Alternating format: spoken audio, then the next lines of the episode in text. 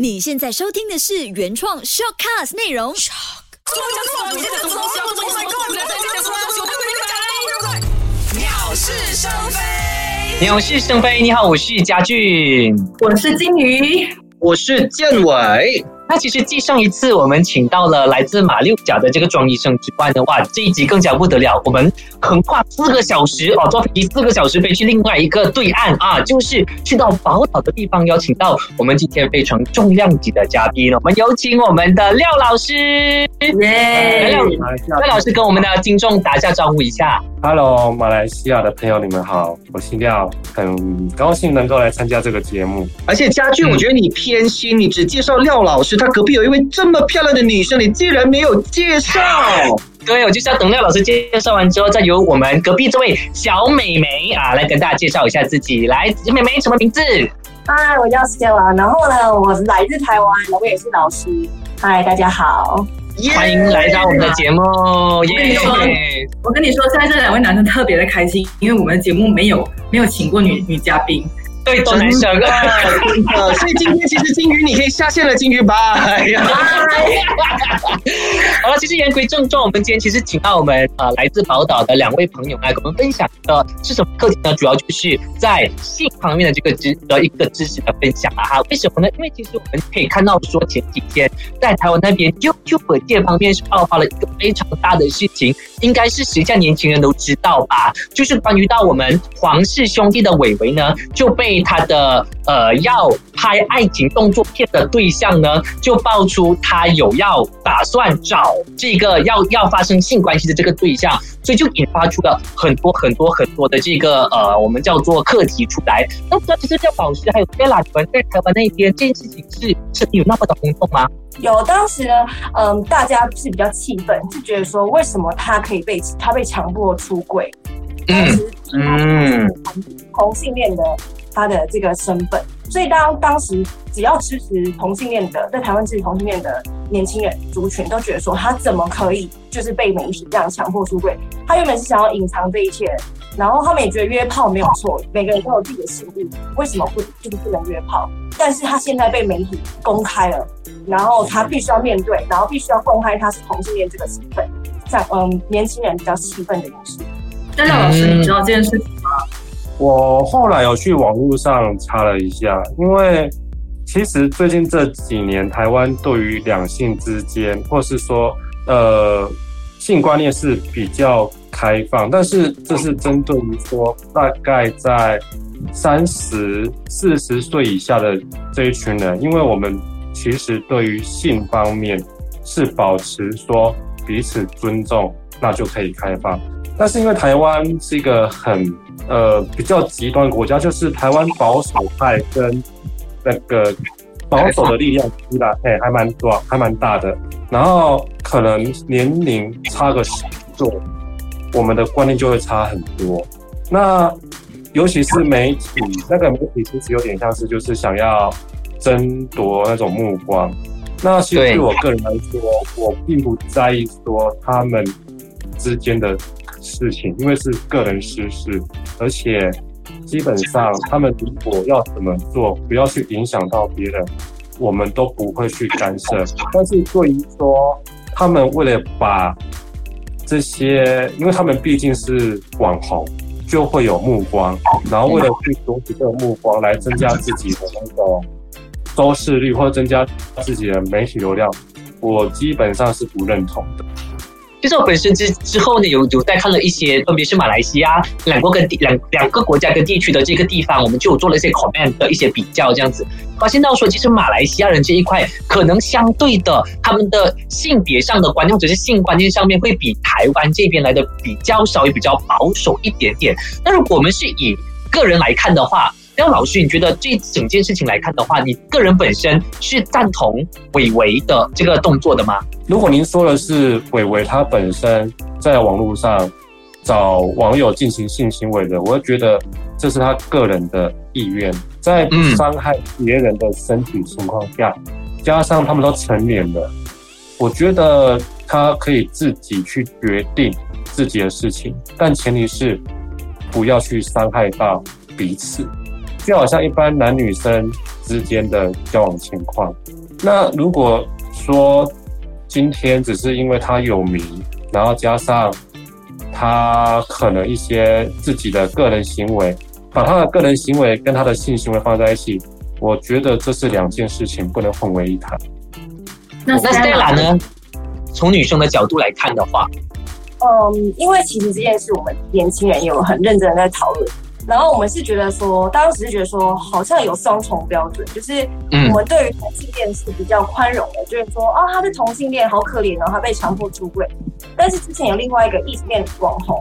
我们我不知道你知道，深深他也是有被爆出有约炮，可是却被大家抨击的很惨。然后现在我们在讨论是，那你现在是有双重标准，对同性恋特别宽容，但对之前异性恋的，就是网红约炮却这么的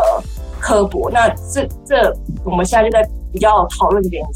那我个人认为说，嗯，其实性欲就是生理的一个需求，你会肚子饿，你会想去吃东西，那性欲也是。你只要不要有另一半，就像罗志祥那样子，你不要有另一半，然后就像老师说，你不要伤害到别人。其实这我觉得是合理的，我觉得我也觉得是 OK 的，对，因为这毕竟是私事嘛，对不对？对，所以我们我们的人本身，不管是你我，我们就算是我们不是红的人也好，我们是红的人也好，我们都会有自己的隐私。嗯，那我想问一下，呃，台湾人的他们的性观念是怎么样的呢？就是应该是说，嗯，你们会公开讨论？跟你的朋友，或是跟你们的身边的人公开讨论关于你们跟另外一半的性行为吗？还是呃之类这样子的一个话，就作为话题吧。我觉得这个，哎呃，根据我自己的交友经验，就是我自己的身边朋友，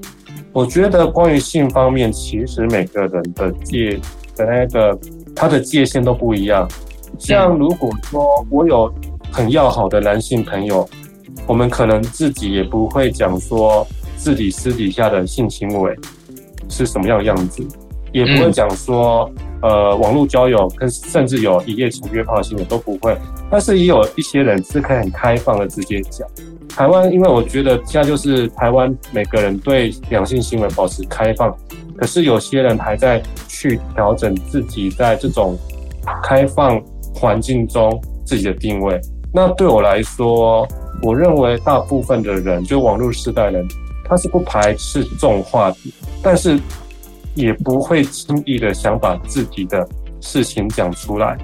才会有那种所谓的八卦。所以只要有这类事情，大家都会想要去看，就是因为大家有些人有这种想法，所以那些媒体才有这种市场，会想要去探究那一些网红的隐私。我觉得现在由于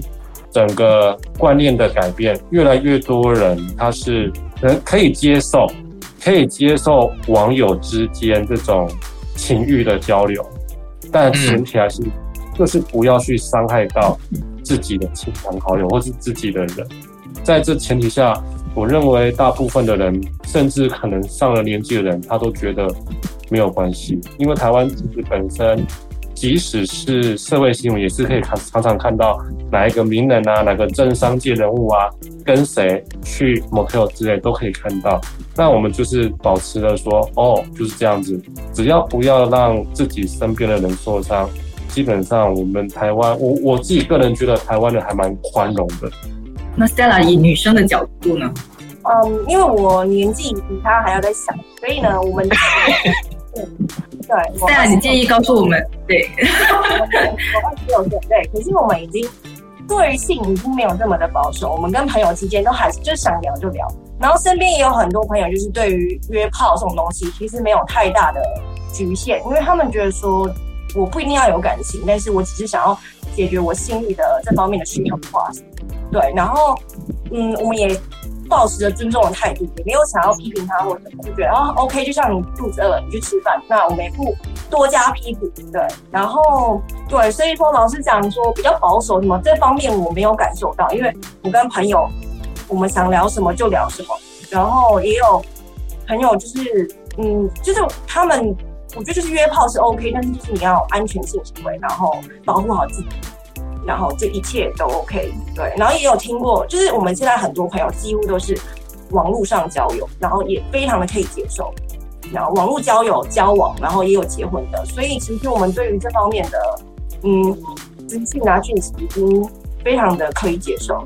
我们刚刚一直听到的都是在台湾的一个情况嘛，对不对？因为都是在我们刚呃在听到都是两位都在讲述着在台湾呃大家对于这整件事情的那个 comment，还有呢就是对于这整个性观念的看法。其实回到来马来西亚，那我做了一个非官方的调查，就是我以我身边的朋友作为一个调查，OK，虽然不能代表一切，但是呢大概大概就是先给大家知道一下，其实，在马来西亚的话。在这整件事情爆发的时候，我觉得，呃，可能跟 Stella 讲的，刚刚 Stella 有提到说，就是因为在台湾，因为呃，刚好伟伟是同志的身份的关系，宽容度比较大，对不对？其实反而在马来西亚，就因为同志的关系，大家的宽容度变得不大，因为毕竟呢，在马来西亚的话，还是属于比较保守的。甚至说呢，呃，马来西亚其实我们呃，可能很多的同志他们也不会是站出来去自认自己是同志，因为毕竟在我们马来西亚的这个文化上，再加上因为我们马来西亚我们的国家是一个伊斯兰国家，所以相对的会更加的保守。所以当这整件事情在发生的时候呢，我我问我身边的朋友，他们的看法反而是觉得，就因为是同志的关系，他们就觉得不应该。为什么是这样？啊，然后呢，再来呢，就是其实，在马来西亚，我们的整个对于这一个性观念，相对的，我们还是属于比较是含蓄性的。我们不会是很大肆的这样去跟朋友去聊，我觉得更多的像是刚刚廖老师有提到的，因为呃会觉得说这是我对我另一半的一种尊重，所以呢我们不会在大庭广众去跟大家去聊，哎我我我们的呃就是拍这个动作片的时候是怎么样啊等等等，所以大家都会属于是比较含蓄性的，这是我们其实在马来西亚的一个情况了。嗯，我相对的，我觉得说，因为像台湾对这整件事情稍微比较包容呢，追根究底，可能就是因为他们的性教育的部分可能做得还不错。可能我们就要请教廖老师跟 Sela 跟我们分享一下，就在你们学校在教这个性教育的时候，是大概有什么的内容？应该是说，嗯，你们两位都是在小学教书吧？嗯，对啊。国小的话，没有太过涉猎关于就是我这个会想到之前，呃。在台北，我们的首都台北有那时候台北市要发行一个悠游卡，然后悠游卡那时候它上面会有一些偶像明星的图片，其中台北市政府他找了一位，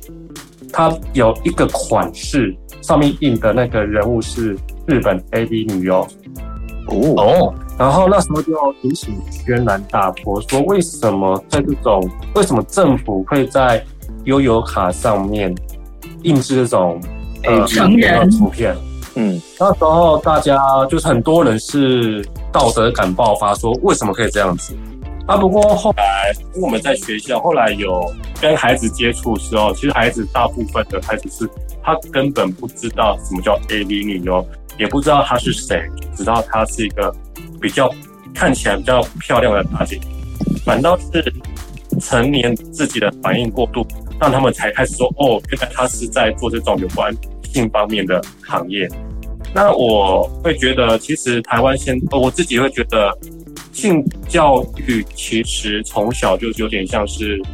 吃饭，有点像是呃运动，那他自然而然去，不用刻意去强调他有没有，就长大了可能什么时候嗯，他们想要去骑车就教他们骑车，然后想要。用原子笔写字的就用原子笔写字，然后自然而然去在生活中用。而不是说今天我要在特别强调说，哦，当然我们会在中年级，大概是九岁十岁的时候会教导说，这是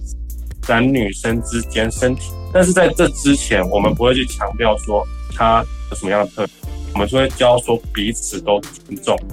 不只是两性之间的尊重，朋友之间也要尊重，跟长辈之间也要尊重。然后加上我们会平常就很，我们自己如果可以用比较自然的态度，其实孩子有时候他只是想要，他只是询问，他没有想要去，就是去纠结这么多。那么刚刚其实一直看到 Stella 就是在旁边一直在笑，所以 Stella 其实有什么东西要补充的吗？对。因为其实现在的学生，他们因为接受网络，你像看伟伟，对我我的学生来说，已经是他们的偶像了。那这些新闻，他们绝对都接受得到。其实五六年级的学生，他们对性已经开始感到好奇。我们已经六年级的学生已经有情侣了。那那时候被抓到，他们正在亲亲。那我觉得对我来说，这个为什么他们会这么上手，是因为现在网络实在是太过就是内容太多发达，可以接受到资讯爆炸。所以呢，这时候呢，他们会比以前的我们，还有以前的廖老师还要早熟，因为他觉得他们顺其自然，但没有这回事。你如果不好好教育他们，会生出很多宝宝。所以呢，我们我自己个人认为，一定要提早，因为他们已经开始对性非常的好奇，一定要提早做性教育的，嗯，就是宣导。所以其实我相信，现在国小六年级已经开始有，嗯，非常多性教育的那个课程。然后我我自己的话是国中开始也有接触。然后高中也有，所以其实我觉得我们性教育，其实我到高中的时候就是已经算蛮开放的，就是呃老师就是建教老师会教我们怎么戴保险套啊，然后嗯教我们就是要保护好自己，男生女生都要会。因为我觉得我们已跟他的年代不太一样，就是学生已经学生已经他们要就是接受接受，因为他们知识接受太多了，他们必须要就是。也要做好这个性教育方面，就是基础的建设，不然他们后面我觉得会做出太多危险的事。就是跟马来西亚很蛮相像，因为现在马来西亚在我们就是我们所谓的国小的时候就已经是有所谓的谈恋爱，就是所谓的小学生谈恋爱的这个现象，所以其实，在马来西亚的部分同样也是。呃，教育部就是我们马来西亚的教育部呢，也是其实有在着手也鼓励说，要从小就要开始就是教育我们的小朋友关于性知识的这个方面，因为确实网络太发达了，他们已经开始很容易就是随手可得，可以从网络上就得到这些资讯了。我相信各个国家一定都会开始注重小朋友的，就是血统的性教育，但是我会我个人会觉得教材都有，可是重要的是。我们这些就是师长或是父母的态度，因为师长跟父母态度才是影，我个人认为是影响孩子他们对性观念的正还是偏。因为像我们过去都知道说，如果越禁止他，他就会越越好奇。呃，例如说小朋友很六年级，他们会想要亲亲，就是亲吻，我会觉得都是接受。那些电视啊、媒体、网络会觉得说，好像男女之间亲吻是一件非常非常亲密，甚至是一个非常有愉悦感的行为。但是我会觉得，应该让他们了解说，亲吻是一种两个人自然而然的行为，并不是说好像我们说要像打棒球什么一垒、二垒、三垒教那个教材都会有。可是我觉得我们师长跟老师的态度是。影响他们对于性观念的建构是更重要的。如果这些我们这些大人都可以用很自然的方式跟他聊天的话，他就可以用用一种很自然、很正向的眼光去看待。那如果我们又有有一种就是比较躲躲藏藏、比较那种要讲不讲的态度，他们反而会更大的好奇心，然后甚至会想要自己去查。所以，我个人会觉得，Stella 他讲的其实就是他讲的，我觉得他讲的蛮正确。只是我觉得，教育者的，就是我们这些成年人的态度，会影响他们对于性观念跟性知识影响更多。因为书上永远都只是文字，他们还会想要去了解一些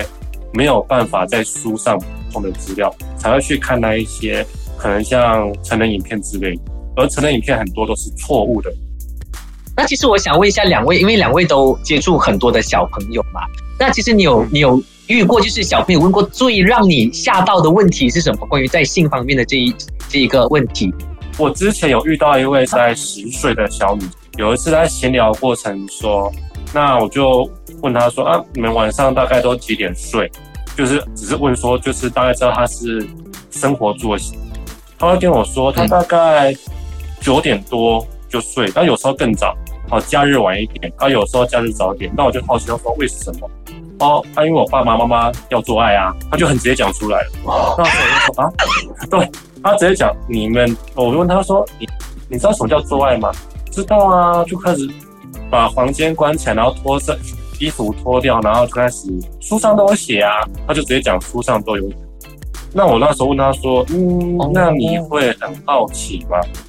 我说，其实他自己不知道，他不知道这种性行为有什么样的愉悦感。不过，因为他从小就接触，然后他爸妈也没很隐晦，也没有很隐晦，嗯，所以他就觉得是很自然而然。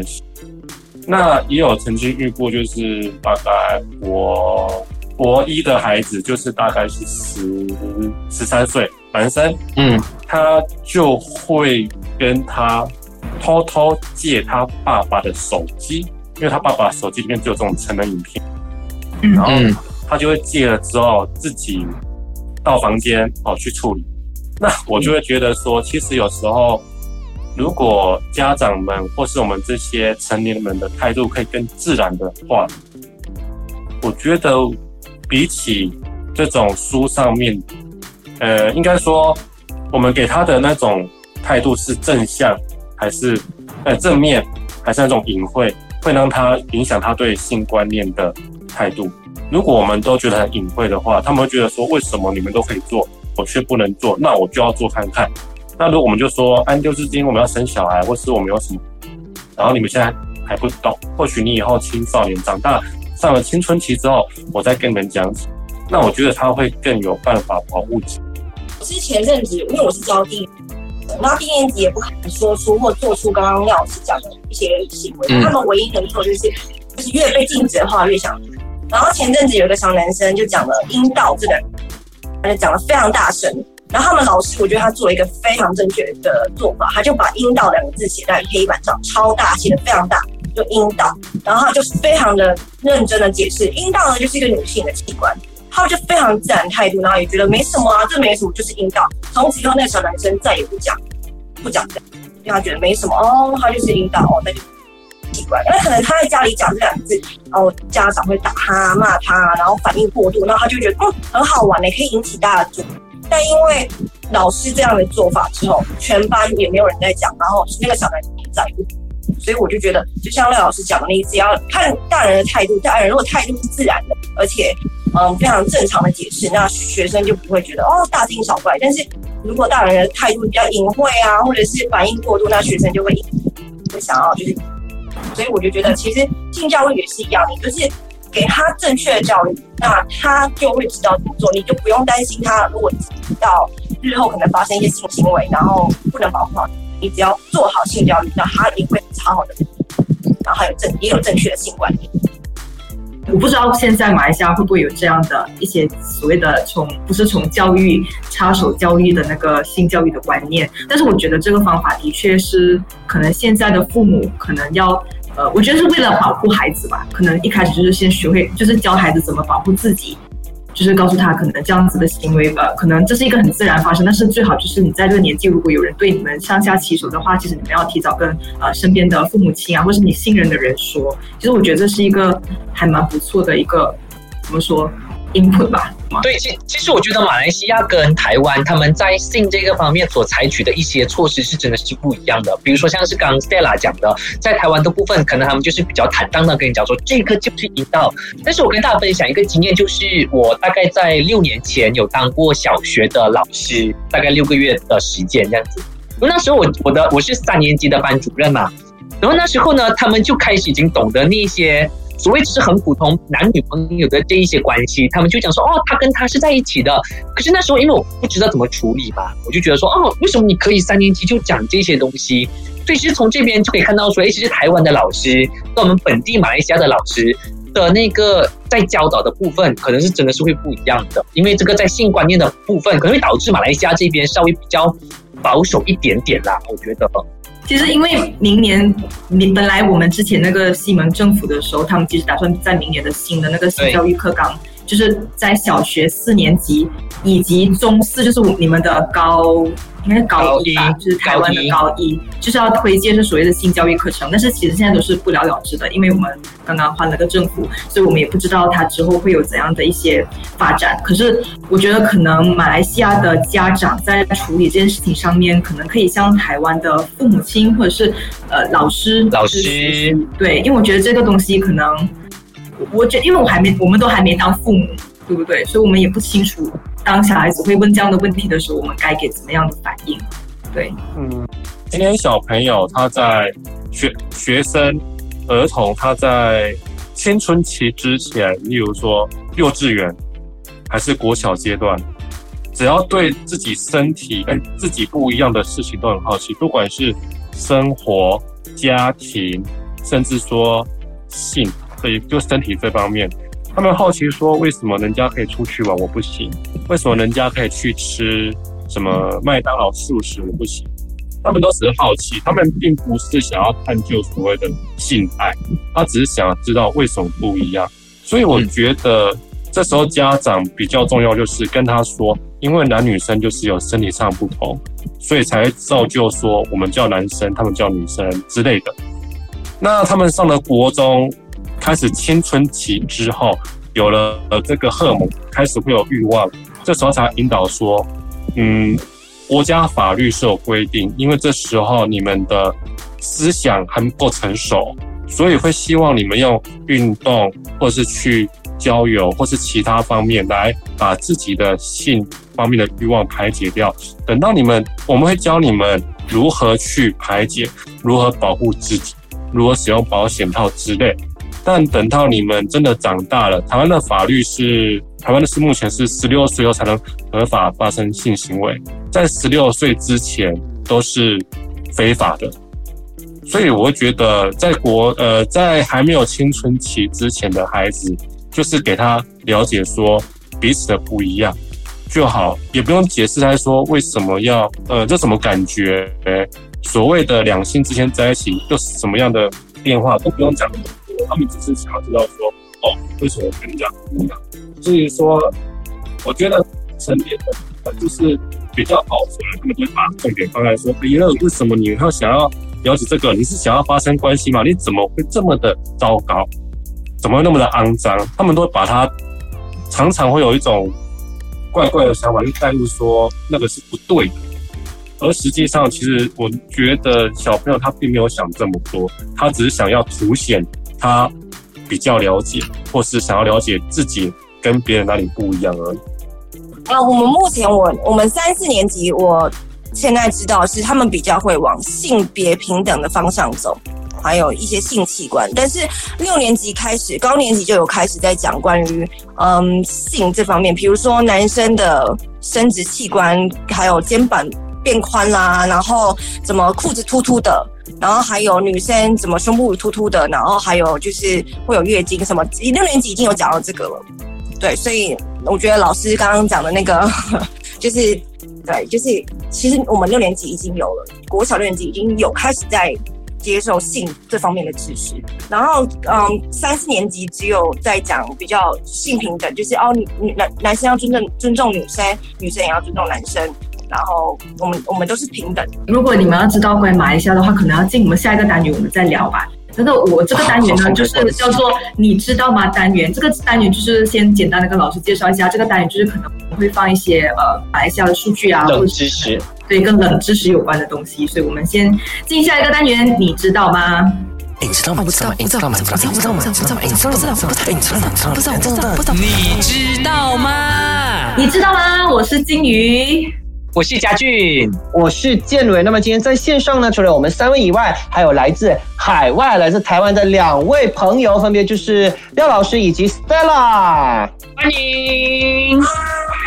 大家好。其实刚才呢，廖老师聊了很多关于台湾的一些可能他们的教育方式啊，就是在教育就是性教育上面，可能老师扮演的角色跟家长扮演角色跟马来西亚有很大的不同。那我们来看一下，其实吉打有一个呃，在二零二零年。三月的时候，就是今年三月的时候，它其实有一个数据。呃，可能我们先问一下廖老师跟 Stella 吧，你们知道吉打这个地方吗？哎，不太了解耶，这个真的。你知道兰卡威吗？兰卡威，你知道吗？这是一个岛屿。知道。哦，很漂亮的地方，好像知道。有我，我爸妈去那边度蜜月的。哦，没有想到度蜜月。其实我发现到很多外国人都很喜欢去兰卡威，就是度蜜月。对我爸妈，我有很多的朋友，外国朋友也是。其实兰卡威是一个岛屿，那它所属的一个州属，我们叫吉达州。嗯。对，所以这个吉打州其实，嗯，吉打州它其实是一个算是比较，我会个人觉得比较保守的一个州属。所以其实吉打州它就是有做了一个，嗯，对这一百三十九所中小学做了一项问卷调查。那调查结果发现呢，有百分之六十九点二的学生曾经浏览这个色情网站。呃，大概是他有提到是说，十二岁到十六岁看开始看色情网站的学生，大概有一十四点三。八仙，就是他们是故意去浏览这个这个色情网站的。那可能呃令大家比较惊讶的是，五点五八仙的学生是曾经涉及性行为，他没有说是什么样的性行为，但是就是还有就是百分之五点七的学生是被迫发生性行为的。所以这个情况呢，呃，因为马来西亚是一个很保守的国家，所以当我们看到这个数据的时候，就会相相对的可能觉得这是一个比较担忧的情况，因为他们都是在就是不会像台湾那样的情况，就是说，呃，我爸爸在就是我爸爸妈妈有这样子的一个生活的一个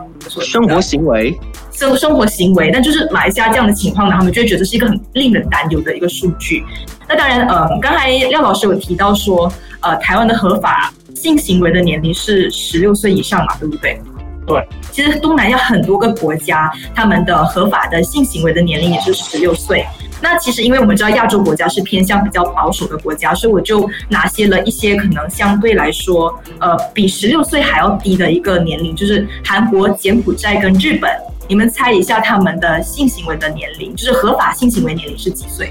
大家猜一下。建伟，我觉得应该是我刚刚听到有一个声音十八吧。十八，好，那那那廖老师呢？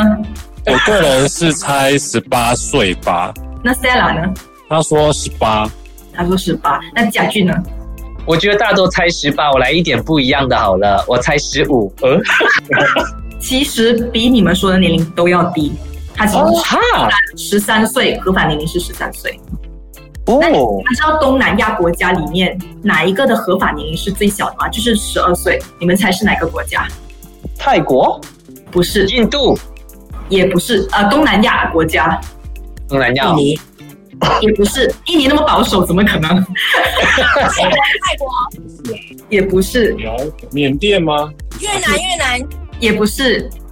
你们都猜完了。马，来西亚、不是，马来西亚是十六岁，对。马来西亚是十六岁，新加坡。新加坡、也不是，新加坡也是十六岁。其实答案呢，要揭晓了吗？好，好，现在答案是解呃是菲律宾，菲律宾是哦十二岁，对，非常的小。那我们来猜一下哦，亚洲国家有一个国家是二十一岁的，是哪个？不过这个国家有点，嗯，应该难猜啦。啊，它其实是一个呃，辽国也也不是，它不是东南亚国家，它是亚洲国家，它是中东国家，所以它是比较这年龄，他们的法定年龄是二十一岁，中东二十一岁哦，二十一岁，对，比较大。沙特阿拉伯、不是，卡达，也不是，这在 F1 里面其中一个大奖赛。大奖赛巴林卡达不是对了，答案就是讲健美已经讲到了答案，它就是巴黎。只要的最低的合法年龄是二十一岁，我觉得这个可能每个国家的风情文化不同吧，但大多数的国家其实基本上就是维持在十四岁到十六岁之间。我看到了数据量少一少的话，那我们拿我觉得最惊讶的就是呃韩国跟日本。柬埔寨，我觉得更惊讶应该是柬埔寨是十三岁，因为日本本来就是一个性生活会比较开放的一个国家，那韩国可能相对也是吧。但是柬埔寨，我觉得这是可能令我们比较大跌眼镜的一个一个国家，就这样。所以我觉得大家，我希望大家就是可以看，就是可能在性教育方面，可能台湾是十六岁嘛，呃，你们会不会觉得想要把它降低还是提高呢？那个年龄的，就是觉得十六岁已经够了，因为他们已经知道自己在做什么，然后他们可以决定出就是自己的决定，他们要为自己的决定负责，所以我觉得十六岁刚刚好。那我还有一个问题好了，因为马来西亚如果你是犯下性侵罪的话，你其实是有一条罪是要鞭笞，就是鞭打，然后加上坐牢。对，那台湾呢？台湾是怎么样的一个刑罚呢？罚罚金，十六岁以下，十岁以上，十六岁以下是罚金。侵害的，就是像性侵害什么，那就是可能要坐牢。哦，就是说他们有把它分，就是说自愿跟非自愿对。对对对对。然后如果是十岁以下，不管他自不自愿，都是都是要坐牢。因为马来西亚是，如果就算是他自愿，十六岁以下他自愿的话，其实你也是要，就是其中一个刑罚就是鞭笞，就是鞭打。对，好严重哦！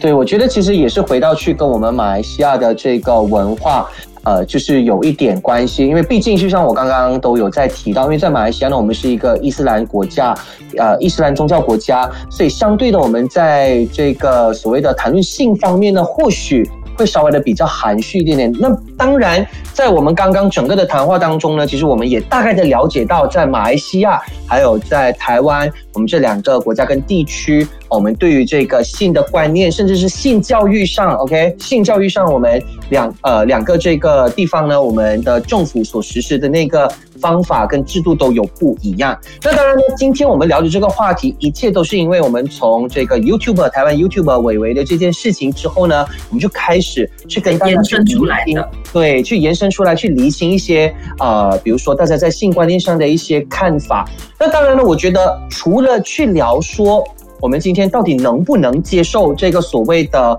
呃，透过一些呃所谓的 apps 啊，然后去约对方来进行动作片以外呢？我觉得更主要的，这整件事情也衍生出了另外一个的社会问题，那就是关于隐私的这个部分。那如果想要知道更多的话呢？哎，我们就在下一期再告诉你，记得要继续留守着我们鸟是鸟是生非。